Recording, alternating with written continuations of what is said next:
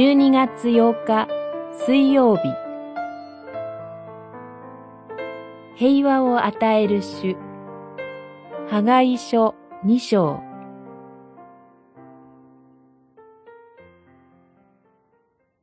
この新しい神殿の栄光は昔の神殿に勝ると万軍の主は言われる。この場所に私は平和を与えると万軍の主は言われる。2章9節。様々な妨げを乗り越えて神殿建築が再開されても、かつてソロモン王によって建てられた神殿には到底及ばないことを嘆く民に、神は励ましを与えられます。勇気を出せ。私の霊はお前たちの中にとどまっていると。神殿は何のために再建されるのでしょうか。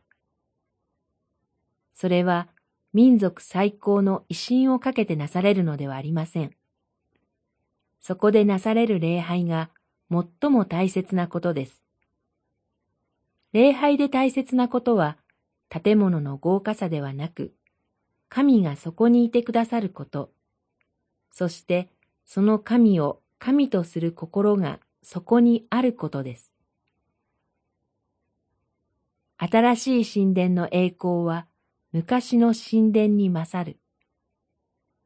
この場所に、私は平和を与える。足りないブドウ酒。ブドウ、イチジク、まだ実を結んでいない。明らかに主イエスを思わせられる新約へのパスワードがきらめいています。ハガイ自身、どれほど預かった御言葉の意味を知り得ていたでしょうか。ハガイの預言の500年後、御子イエスが誠の救い主として来られます。今年も対抗節にあって深い慰めを与えられる喜びを覚え、主に感謝します。